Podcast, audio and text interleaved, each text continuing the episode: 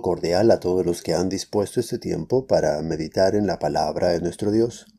Soy el pastor Kenneth Valenzuela y en esta ocasión meditaremos en el Salmo 119, versículos 89 al 96, al cual he puesto por título La eternidad de la palabra de Dios. Resaltaremos dos cosas respecto a lo que acabamos de afirmar. La eternidad de la palabra del Señor debe ser reconocida. Y en segundo lugar, la eternidad de la palabra del Señor debe ser deseada. Dice la palabra del Señor en los versículos 89 al 91 y luego veremos el verso 96. Para siempre, oh Jehová, permanece tu palabra en los cielos de generación en generación es tu fidelidad. Tú afirmaste la tierra y subsiste. Por tu ordenación subsisten todas las cosas hasta hoy, pues todas ellas te sirven. A toda perfección he visto fin. Amplio sobremanera es tu mandamiento. El verso 89 nos habla de la inalterabilidad de la palabra de Dios.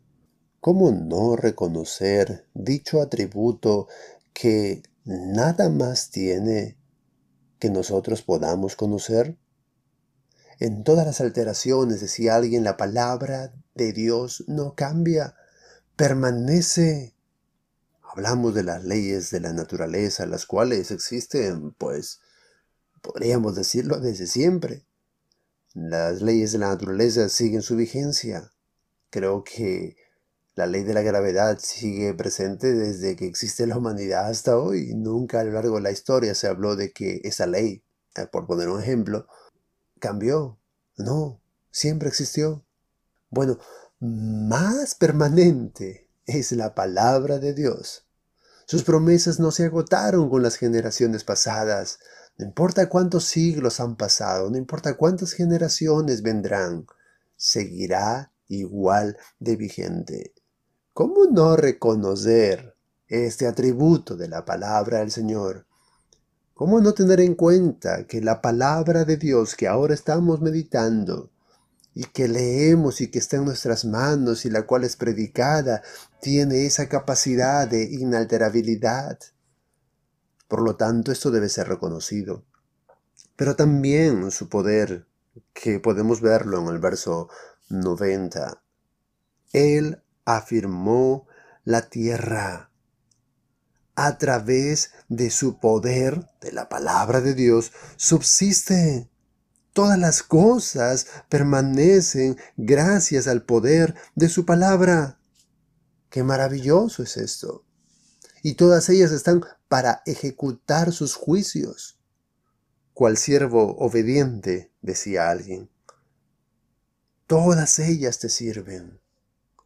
¿Cómo no reconocer entonces la eternidad de la palabra del Señor mostrada a través de su inalterabilidad, de su poder? ¿Qué otra cosa que tú puedas conocer tiene ese mismo poder? Que abarca todas las cosas creadas, pero aún éstas son limitadas. En el verso 96 podemos ver la amplitud de la palabra del Señor podemos nosotros notar un contraste entre las cosas terrenales y la palabra de Dios. Aunque podemos ver nosotros la creación como algo que Dios creó en perfección, algo maravilloso, pero aún esta perfección es limitada.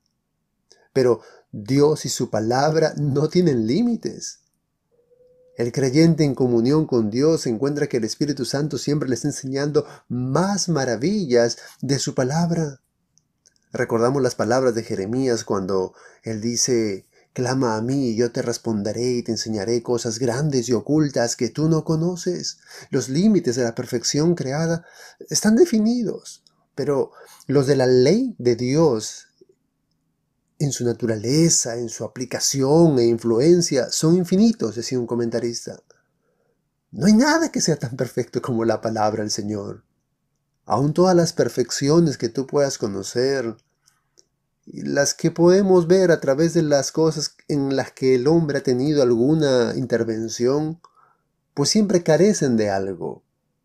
Bueno, los límites de la palabra del Señor no, mejor dicho, la palabra del Señor no tiene límites.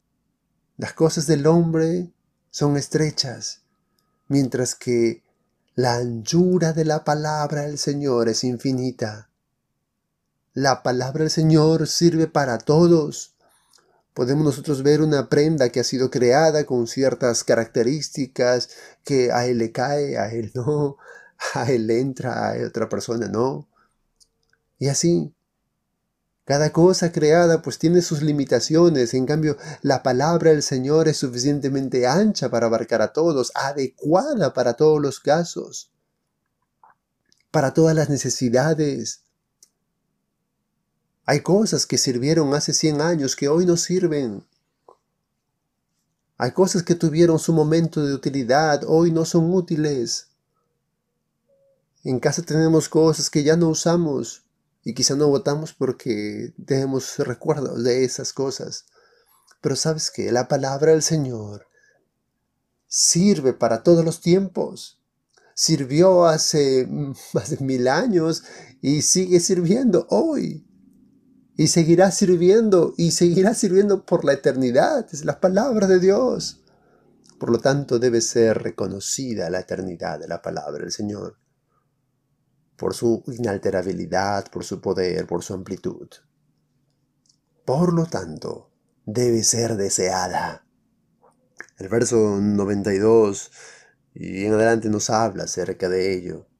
¿Cómo esta palabra de Dios no puede ser nuestra delicia? Oh, el salmista consideraba en los momentos más difíciles el acudir a la palabra del Señor, el deleitarse en la palabra de Dios, como vimos en otros salmos, el que la palabra del Señor sea su porción.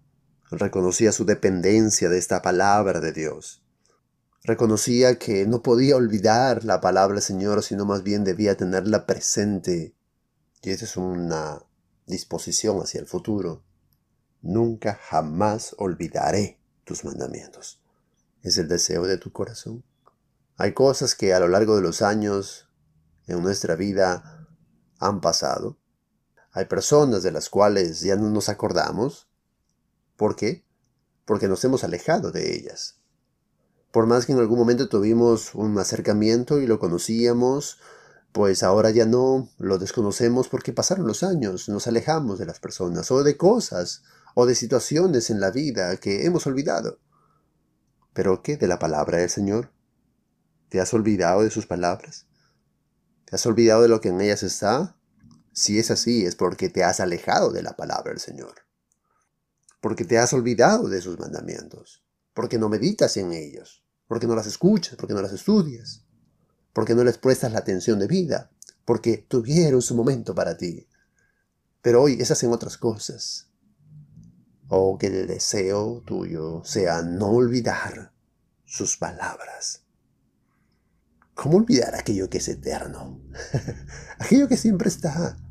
Debemos tener la predisposición de saber cada vez más de su palabra. Aunque sabemos que hay oposición de los impíos, de los que buscan la destrucción de las personas, o de los que van en contra deliberada de la palabra de Dios. Pero haz lo que dice el salmista, mas yo consideraré tus testimonios. Nuestro Dios es eterno, su palabra es eterna, no te alejes nunca de Él. Que el Señor te bendiga y te guarde. Hasta la próxima.